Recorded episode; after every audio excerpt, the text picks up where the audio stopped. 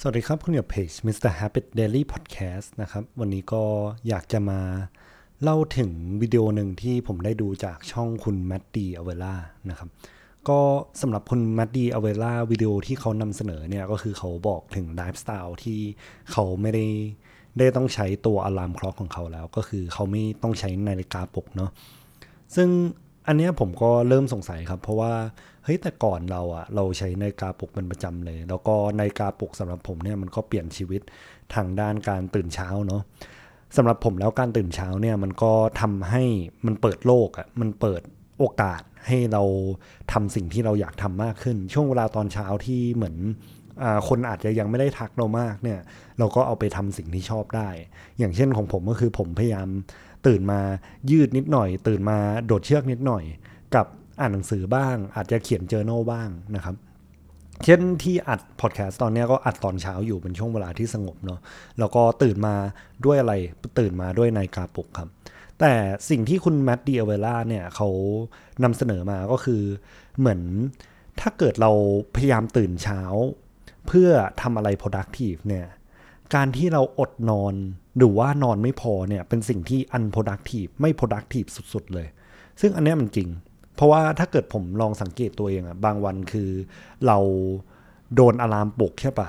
แต่บางทีแล้วเราก็ไม่ได้อยากลุกขนาดนั้น อันนี้ก็เลยทำให้เรามานั่งคิดครับว่า เฮ้ย สุดท้ายในกาปลุกมันจำเป็นจริง ๆ หรือเปล่าประโยคหนึ่งที่เขาพูดในวิดีโอเนี่ยเรามันค่อนข้างทำให้มาคิดเลยก็คือ แทนที่เราจะให้ร่างกายของเราอะ ไปฟังอย่างอื่น เราไม่ลองมาฟังร่างกายของเราบ้างเหรอ ว่าไหวหรือเปล่า เนี่ยที่ทำงานมาหนักมากเนี่ย เรานอนต่อไหมพักผ่อนให้เพียงพอ เพราะผมรู้สึกว่าอาจถึงแม้ว่าเราตื่นเช้ามาก็จริง แต่ถ้าเกิดเราไม่มีแรงอะสุดท้ายแล้ว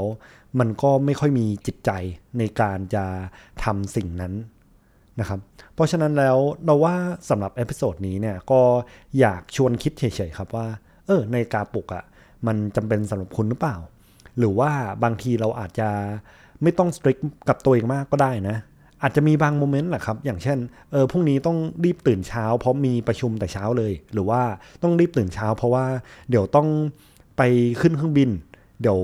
เออไปไม่ทันอะไรเงี้ยก็มี alarm เพื่อมาเตือนเราได้ แต่ผมรู้สึกว่าในชีวิตประจำวันของเราเนี่ยถ้าเป็นไปได้นะ พักผ่อนให้เพียงพอ พยายามฟังมากร่างกายของตัวเองมากขึ้นนะครับ ก็ขอบคุณที่ติดตามเพจ Mr. Habit Daily Podcast แล้วก็สำหรับใครที่อยากจะดูวิดีโอ original ของคุณ Matt D'Avella นะครับ ก็สามารถดูได้ผ่าน YouTube เลยนะครับผมก็ขอบคุณมากครับ